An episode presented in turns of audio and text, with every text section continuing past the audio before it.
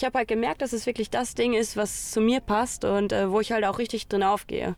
Durch das Internet hat sich das Geschäft der herkömmlichen Pornoindustrie komplett verändert. Anstelle der klassischen Studio-Filmproduktionen sind tausende Amateure getreten, die Videos von zu Hause drehen. Amateurplattformen werden immer beliebter. Das Erfolgsgeheimnis? Das Internet ermöglicht direkten Kontakt zum User. Amateure versprechen Authentizität und Begegnung auf Augenhöhe. Eine von ihnen ist Jenny Stella. Hallöchen, mein Name ist Jenny Stella, ich bin 20 Jahre alt und bin im Webcam-Business tätig und auch im Model-Business. Auf einem Parkplatz zwischen den Messehallen der Venus machen Jenny und ich es uns in einem weißen Mercedes gemütlich. Sie sitzt mit angezogenen Knien auf dem Fahrer und ich auf dem Beifahrersitz. Auf der Rückbank sitzt ihr Manager. Jenny ist ca. 1,70 groß, hat braune, glatte lange Haare, große braune Augen und ein markantes Piercing zwischen Schneidezähnen und der Oberlippe. Sie trägt einen schwarzen Body, schwarze Tennissocken und Tonschuhe. Auf Instagram folgen ihr knapp 19.000 Menschen.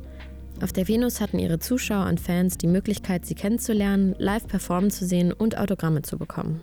Also ich bin in Hamm geboren, geboren und aufgewachsen, 18 Jahre lang. Dann bin ich von dort aus nochmal nach Paderborn gezogen und seit anderthalb Jahren lebe ich jetzt fest in Italien.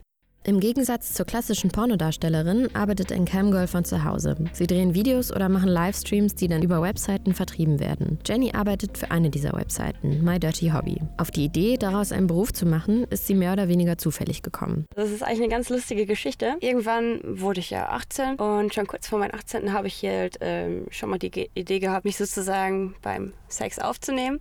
Und ja, ich fand es halt damals lustig mit meinem Partner und wir haben das halt gemacht. Und dann wurde ich halt 18 und dann habe ich mir einfach mal überlegt, ach, stelle ich das einfach mal so ins Netz, mal schauen, was passiert. Und, und dann bin ich halt auf einem Webcam-Portal gelandet, wo man auch halt seine Videos verkauft. Und da habe ich mich einfach mal angemeldet und ähm, dachte mir, ja, okay, ich probiere jetzt einfach mal so eine Webcam-Session aus. Beim ersten Mal war Jenny total nervös. Sie war komplett angezogen und hat nicht mal ihre Augen gezeigt.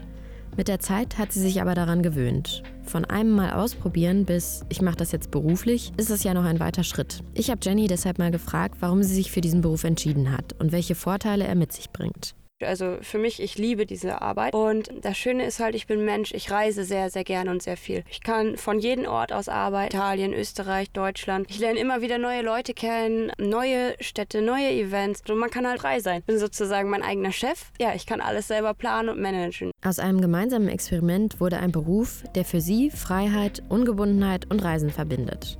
Wenn Jenny so erzählt, könnte man denken, sie wäre Influencerin.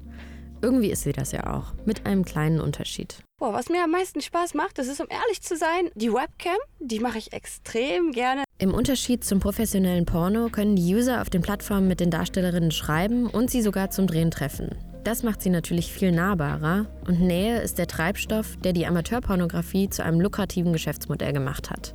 Jenny überlegt, neben dem Job auch noch ein Studium zu beginnen. Ich bin ja, also ich lebe ja fest in Italien. Ich besuche halt einen Sprachkurs, weil diesen einen Sprachkurs, den braucht man halt sozusagen, um dort studieren zu können. Und ich habe mir selber, also das finde ich auch sehr passend zu meinem Business, ähm, würde ich halt gerne was mit Medien machen, so Mediendesign, Mediengestaltung, vielleicht auch ein bisschen Medienpsychologie. Wenn ich ehrlich zu mir bin, merke ich, dass ich gegenüber Jennys Beruf Vorurteile hatte. Ich habe mich gefragt, ob sie glücklich ist, ob sie nicht doch besser einen anderen Beruf machen möchte oder ob sie es nur wegen des Geldes macht. Es wäre naiv zu behaupten, Jennys Arbeit wäre nicht vorurteilsbelastet. Mich interessiert, wie ihr Umfeld auf die damalige Entscheidung reagiert hat.